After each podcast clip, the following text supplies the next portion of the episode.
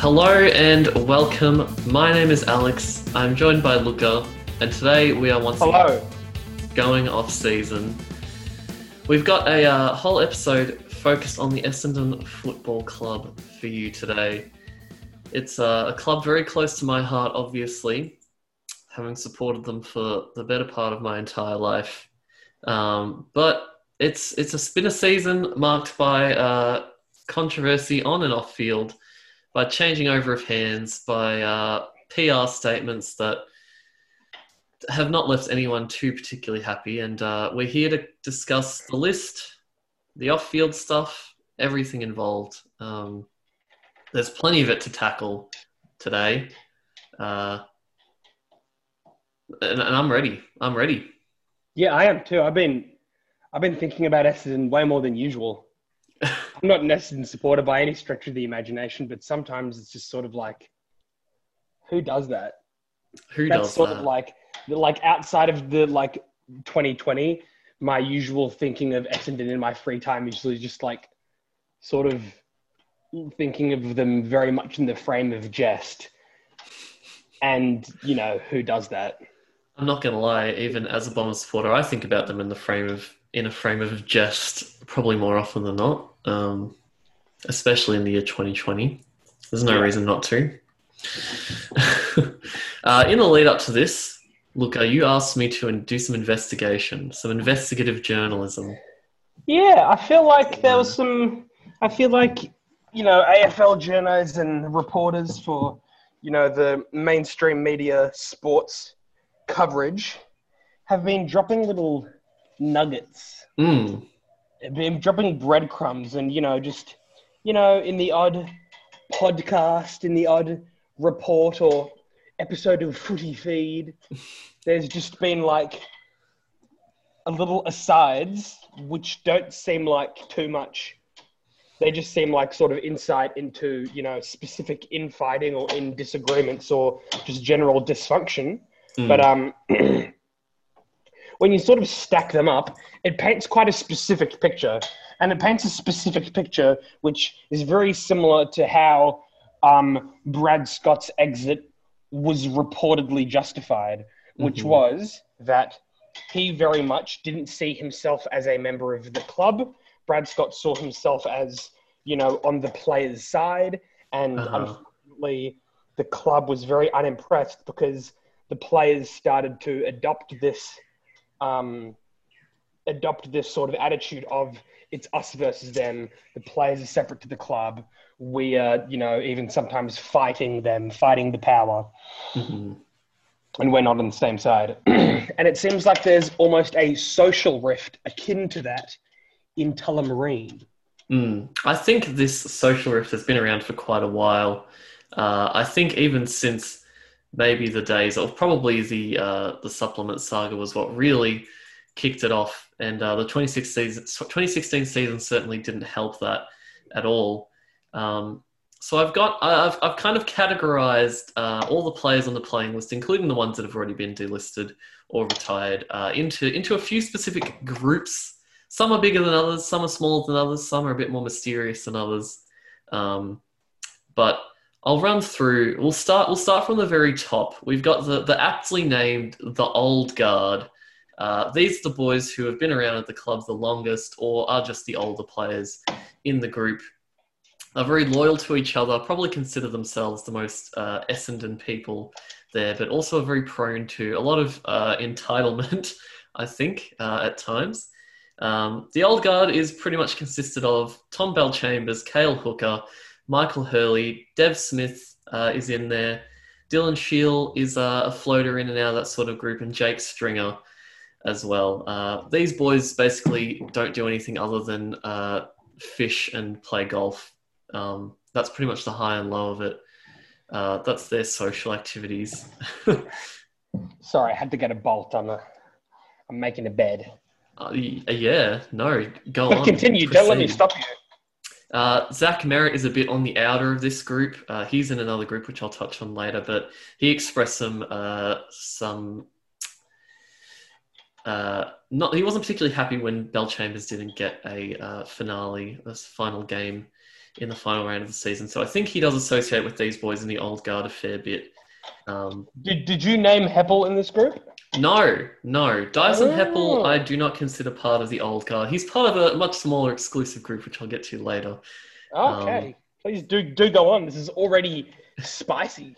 uh, after that, we've got we've got the young boys. Now, the young boys are probably the only group at the club who actually seem like a uh, functioning group of uh, social people within a football club. It's quite a big group, and they all seem to stick together uh, quite a lot. We've got in this group Brayden Ham, Kobe Mutch, Sam Draper, Matt Guelfi, Brandon Zerk-Thatcher, Josh Begley, Dylan Clarke, Nick Bryan, and Noah Gown. Uh, there's a few of the young players which aren't quite a part of this group. I've labelled this other group the outcasts question mark because they, they are they are spotted at times with the young boys group, but other times they are more insular within themselves, which is comprised of Will Snelling, Ned Cahill, Harry Jones, Mason Redman, and Tom Hird. Tom Hird sometimes hangs around uh, some of the other young players too, but that's the uh, the sort of inner and outer of the young boys group. Um, Brandon Zerk-Thatcher, of course, was very close with Michael Hartley before he got uh, shipped off to the Hawks last year. But I think it goes to show that Brandon is a bit of a normal person that he can actually associate with uh, with people his own age, and isn't Right. a weirdo like some of the others at the club. Um, with the rest of the young boys, we've got the uh, the so-called good boys. Uh, these are the guys that uh, have been giving a lot of their time to making the club look good officially. Um, Kyle Langford is the one that really tops off this group, who's been very active uh, in a lot of the club's uh, media recently. I think mainly because, as I said, he is one of the quote unquote good boys. Uh, Andy McGrath, Darcy Parish, Aaron Francis, and Jordan Ridley also make up this group. They do sometimes associate with the young boys, um, but they are sort of a separate sect of their own.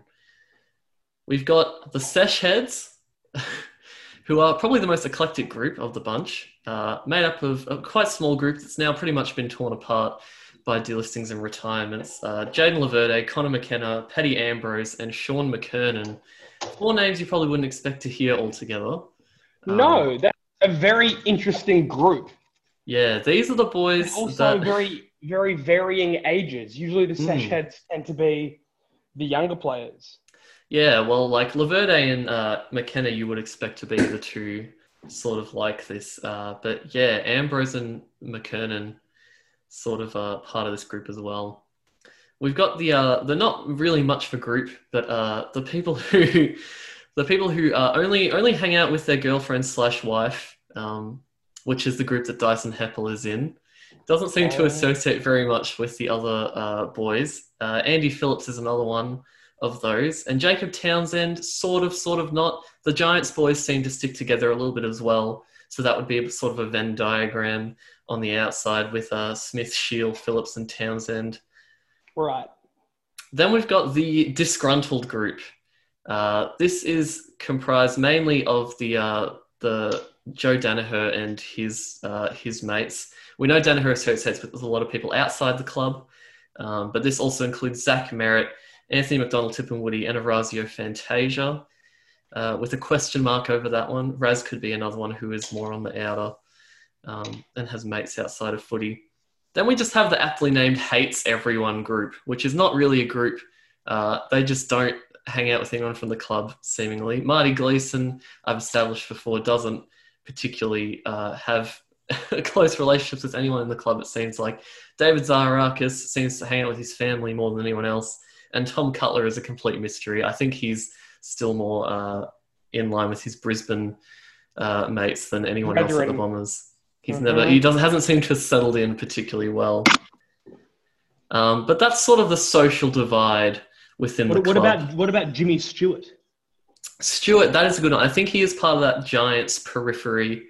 Um, I think he does also hang out with uh, Townsend and those those kind of guys. I, I do see him. I do see him hanging out with Raz in South Yarra quite often. Yes, yes. I think that might be. Uh, Stewart could join in that little disgruntled. He could group, be I guess. disgruntled.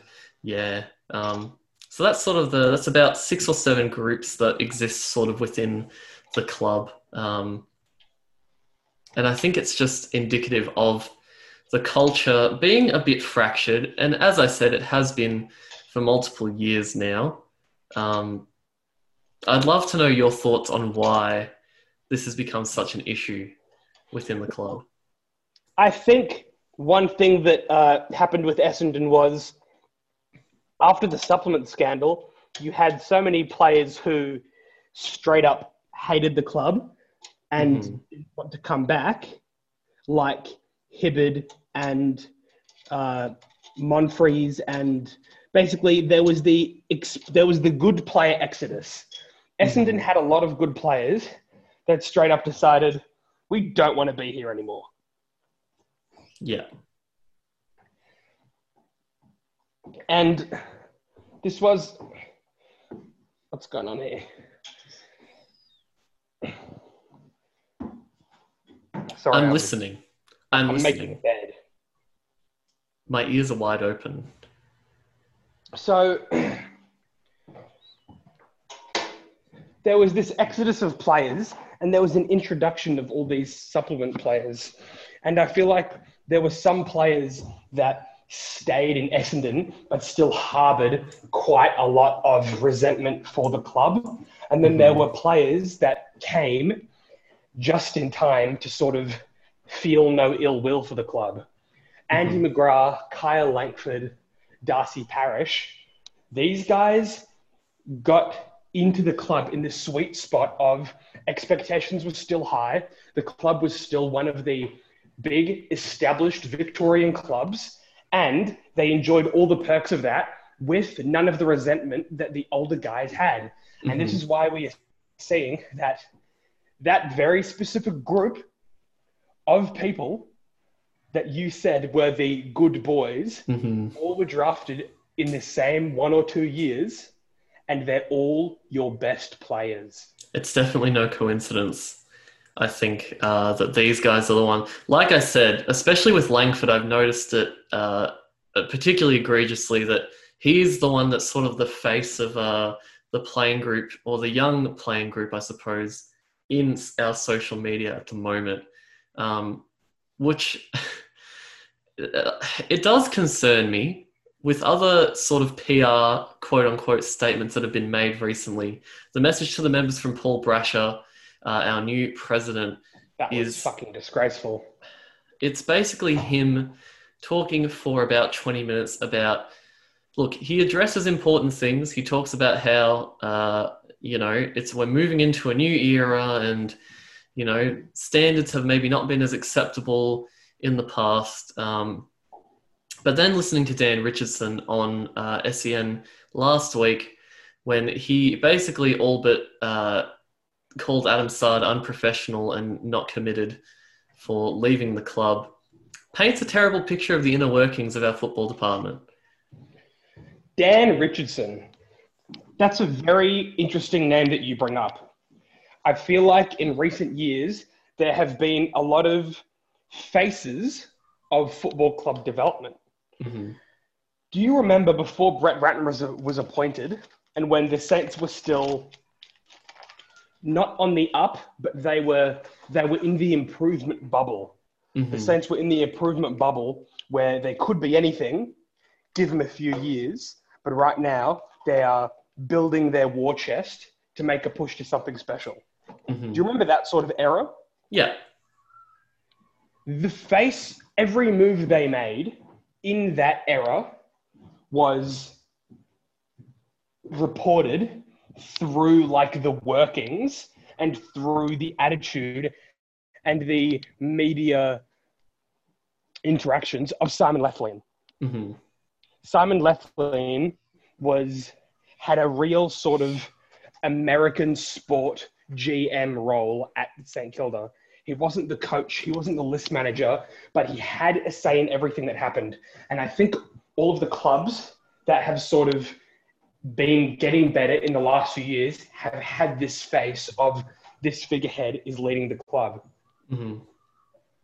Essendon have one of the most elusive staff lists of any team.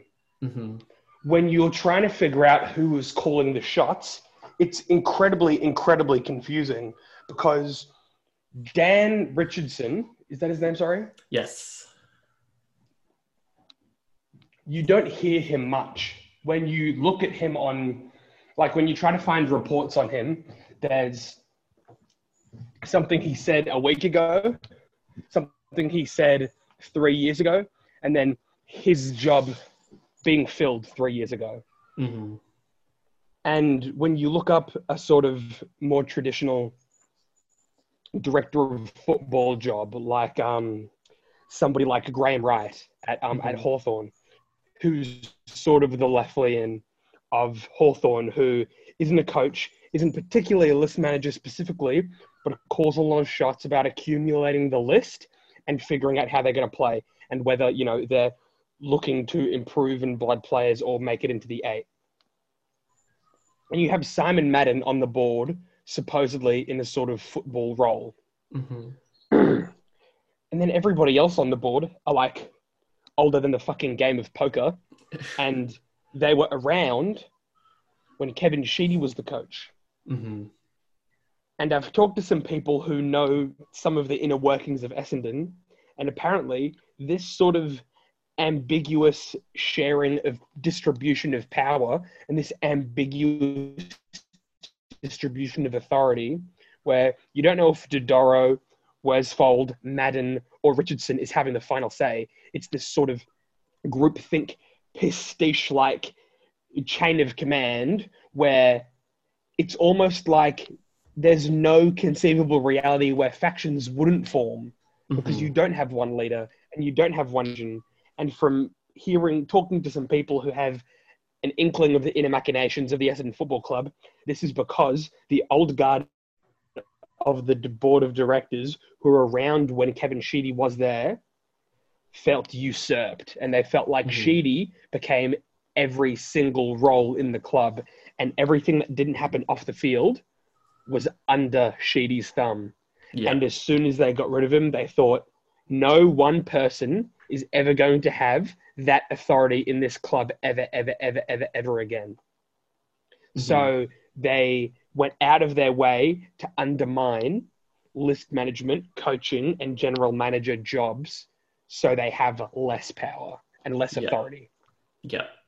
Look, I think we don't even need to speculate on that. I think that stuff is all pretty well documented at this point. Uh, it's been it's been a week and a half now since this statement came out, but there was a former uh, former uh, monsieur and trainer at the club, Craig Yorston, who worked there for the good part of thirty years, and he made quite a long, and extensive, uh, articulate Facebook post regarding the inner workings of the club and the culture around it. Uh, and it's quite damning stuff. Um, talking about how basically, aside from the, like you said, that top echelon, any staff lower than that was basically turned around as quickly as possible and has been over the past 20 years, weeding out the people who were probably the, you know, every club has its quote unquote club people, the Essendon people.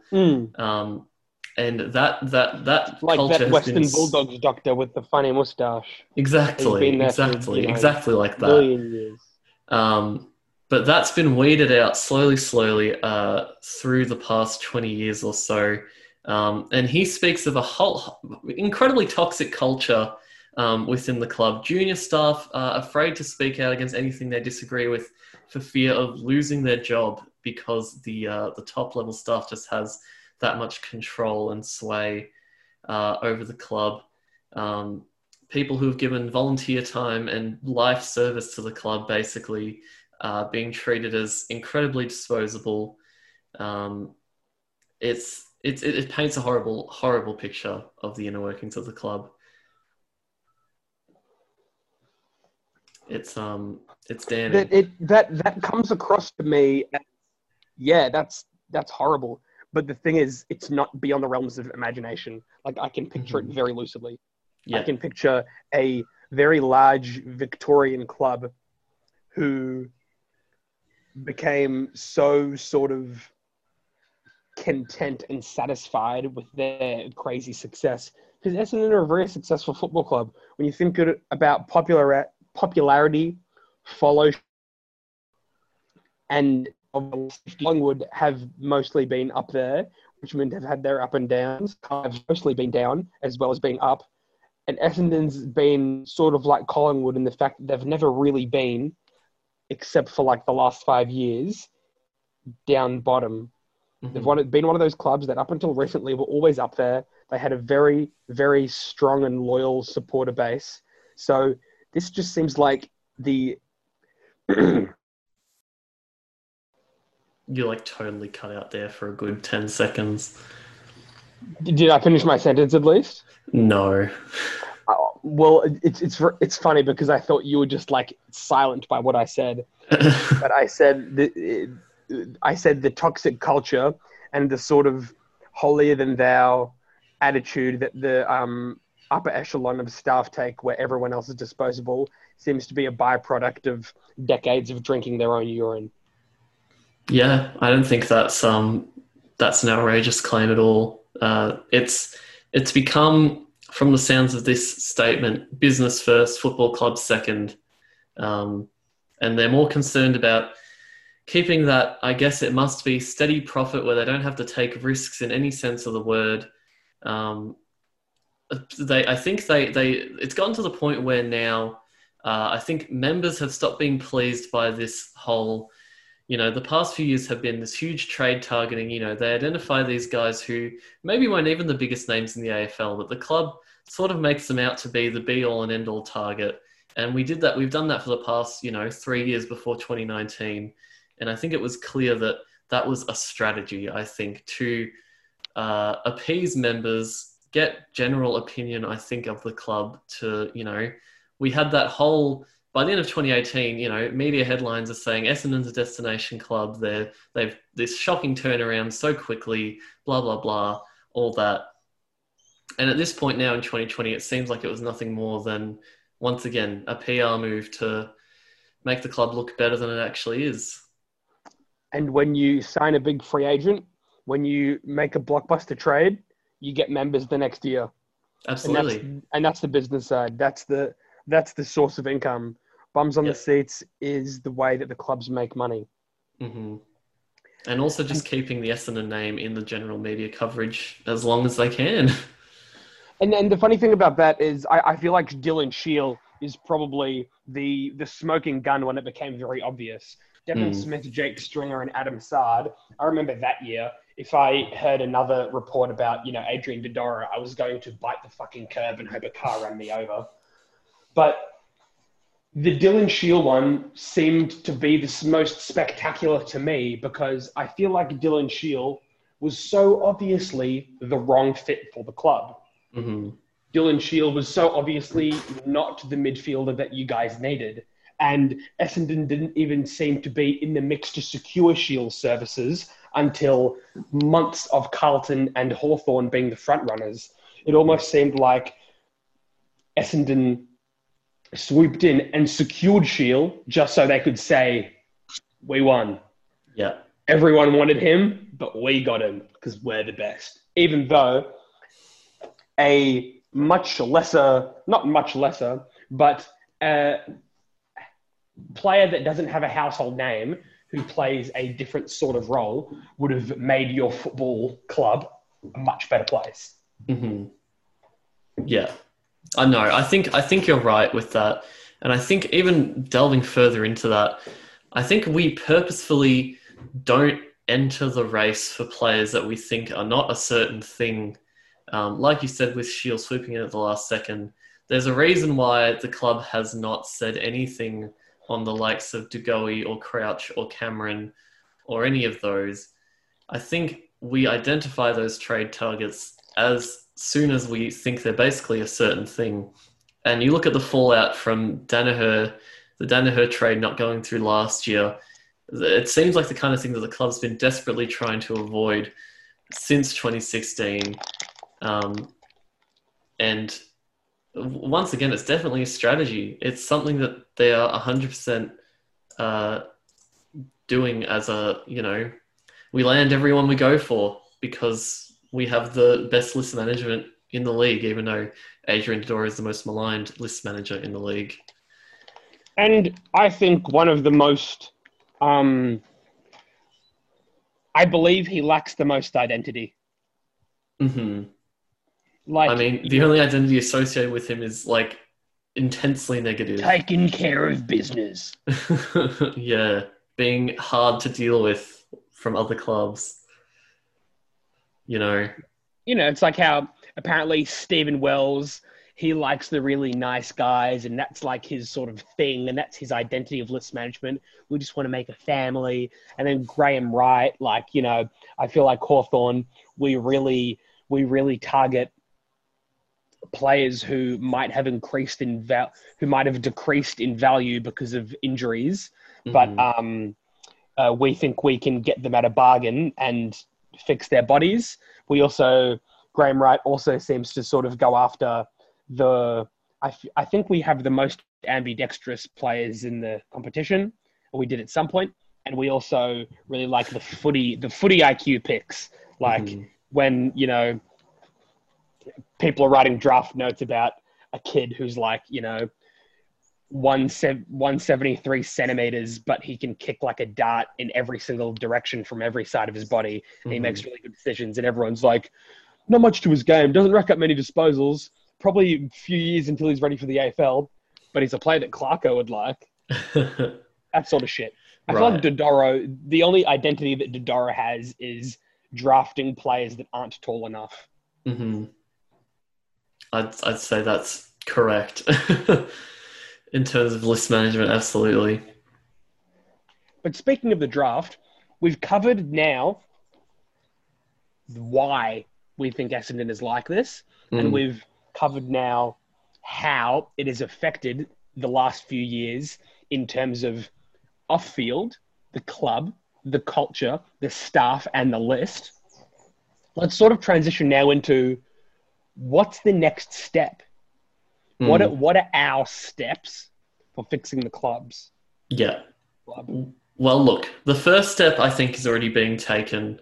Um, we talked about the good boys before. They're the guys that need to be locked in, and they they are being locked in slowly. McGrath signed two more years. Ridley signed four years. Uh, the guys who clearly bleed for the club are the next step. Will Snelling has still not been offered a contract uh, for 2021, and he clearly is one of the hardest workers at the club at the moment.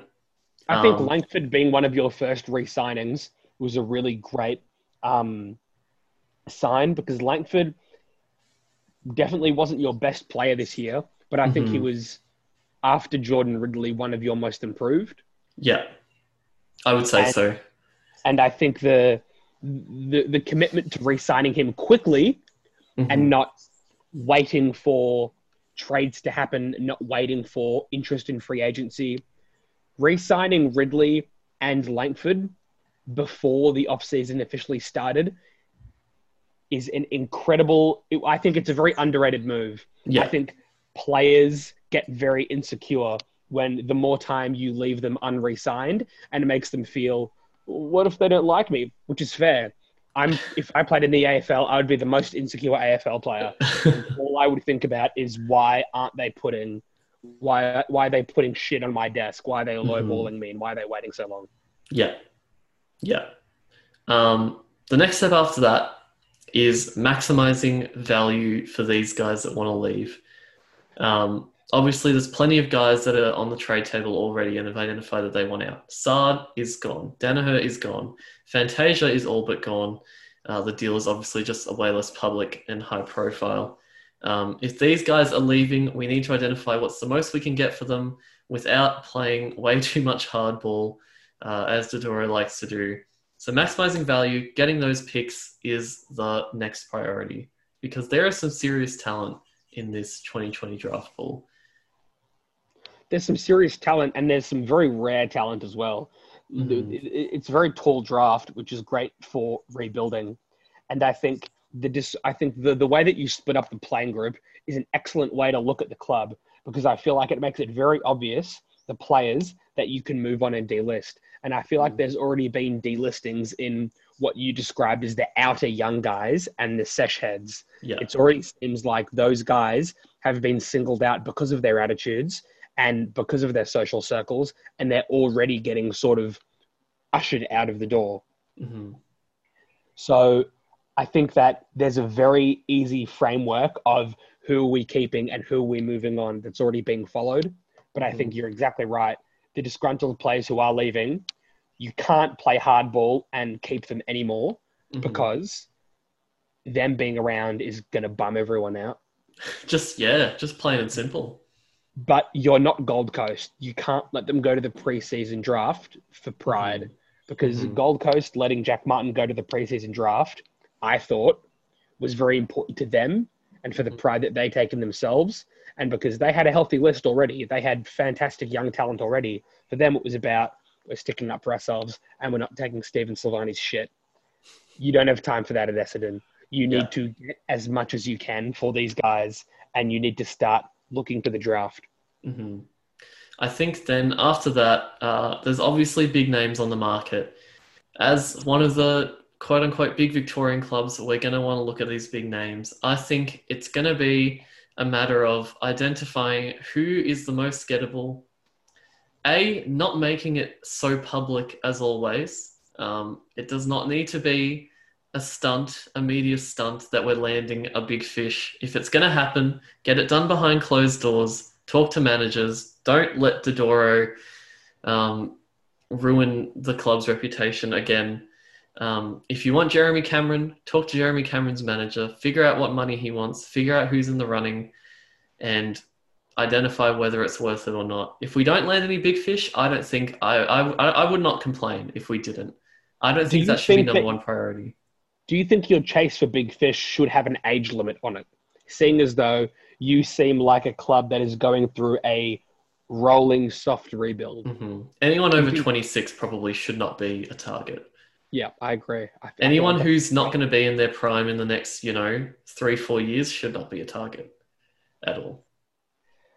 yeah, I think I think rebuilding lists is all about identifying your next realistic premiership window, Mhm. and I think usually that's identifying the nucleus of your best players who are going to stick around for a while Yeah. and when they're going to be in their prime. hmm It was quiet news today, um, but we have uh, approached the Dogs and asked about a few players, including Jack Macrae.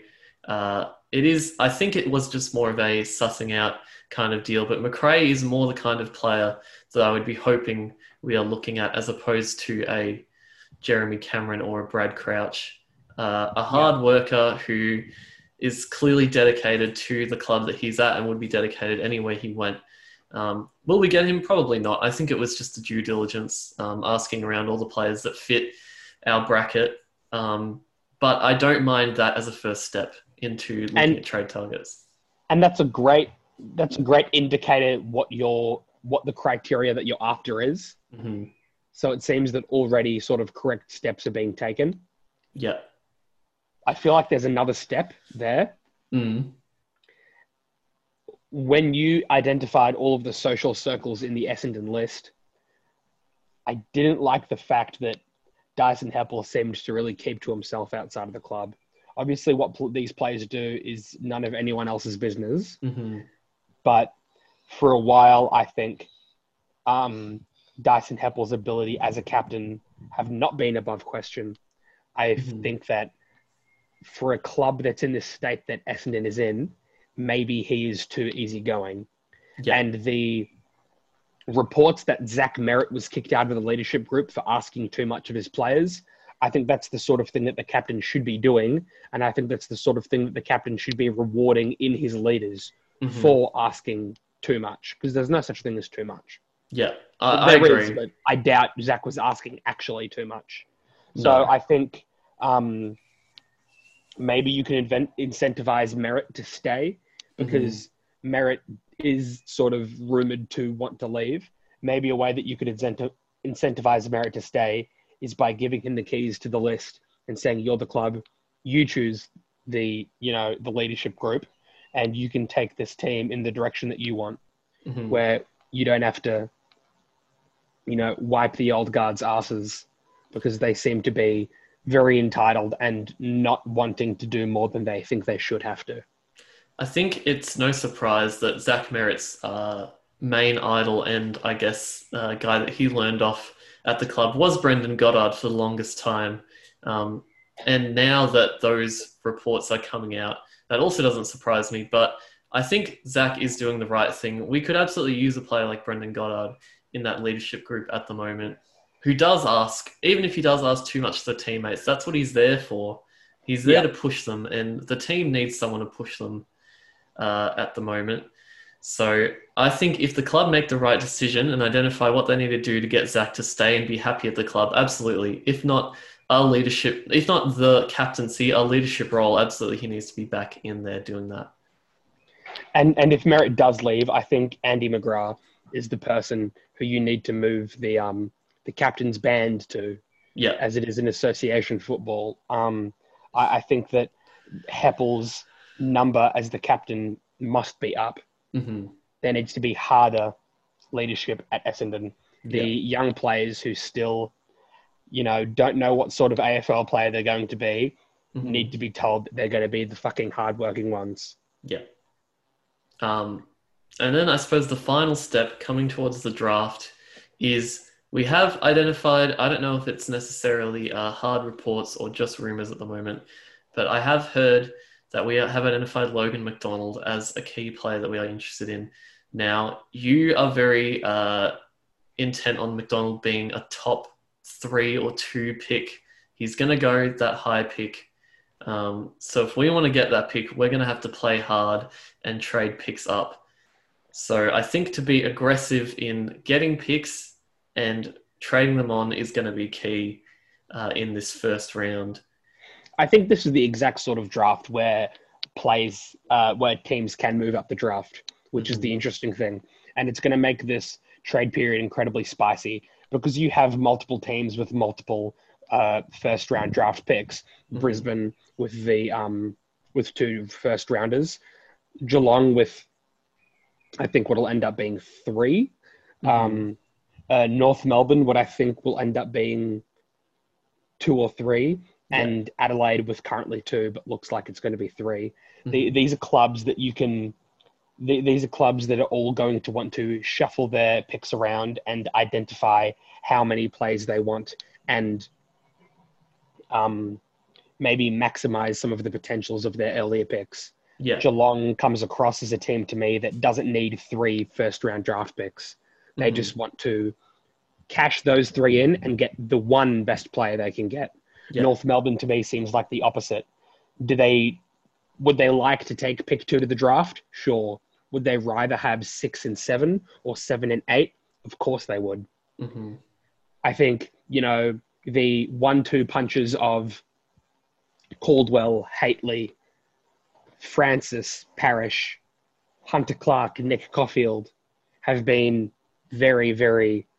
It's proven that the back to back picks in the top 10, in the in later in the top 10, is a great way to draft. And it's a great way Mhm. to get more talent instead of one slightly higher quality talent. Because in that top 10, in that top 15, some drafts even, the talent is all around the same area. It's just about getting the type of player you want and unlocking the potential. hmm Definitely. Um, and I think even if, even if uh, you know, Dodoro starts speaking to the Brisbane, uh, the Brisbane um, list managers, and they say, "Look, we'll give you these picks, and they might be less than what Dodoro thinks Brisbane is worth, but." If it's been worked out already that those picks can be on traded for a higher one, I think at some point, uh, maybe this will be the year that we'll see Dodoro actually um, negotiate a little bit and say at what point does it become worth it for Daniher to be out for these young talented kids? Um, and not necessarily what the pick value is worth but more what we get as a club from those draft picks that we could trade up to so I think maybe the draft pick deals might be the things that need to get done first if we do want Logan McDonald we need to work that out first and then let the dominoes fall I think the, the, the other players that you guys really need to sort out is um, you need to have your priorities right after Logan McDonald. Mhm. because if Logan, if Jamarra Ugle-Hagan is taken at pick one by the Western Bulldogs, and then Adelaide have the next pick, they will take Logan McDonald. Mhm. McDonald would be pick two. Yeah. I can see situations where Riley Thilthorpe or Elijah Hollands is taken, Mhm. but they're less likely than McDonald, in my opinion. Yeah. I think Zach Reid is the absolute perfect fit for Essendon. Mhm. And I think pairing Zach Reid with a really cerebral, well kicking midfielder like Tanner Bruhn would be fantastic. And with a later first round pick or an early second round pick, grabbing guys that will be able to play midfield time next year or the year after, like Zane Trew or Nathan O'Driscoll, those are real hard nosed midfielders who are going to be ready for AFL immediately in the Mhm. certain teams. Yeah. All right. Well, I think that's that's about all the notes that I have for this episode. Um, Yeah, is there anything all, else you want to cover? those are all my thoughts on Essendon. To be honest, I think um, you need they need to use their highest value picks on um, tall timber, and then maybe some of their later premium picks on these sort of um, not Tanner Bruhn is not a larger midfielder, but Zane Trew and Nathan O'Driscoll are definitely players that will be able to break into the side fairly quickly. Mhm. Also, a, a, a- a genuine apprentice ruckman. Uh, no slide on Nick Bryan, but I think that uh, a play for Henry Walsh or Nicholas Cox would be really good to have a sort of genuine, a real A grade ruck talent developing under Draper, who, if need be, could be called up in the next two, three years. Mhm. I mean, look, more ruck, more ruck depth would absolutely couldn't hurt. Like, But but but it's not just ruck depth. Henry Walsh and Nik Cox are very much in the Tim English family of mhm. give them a. They don't need five years. They could probably play in two or three.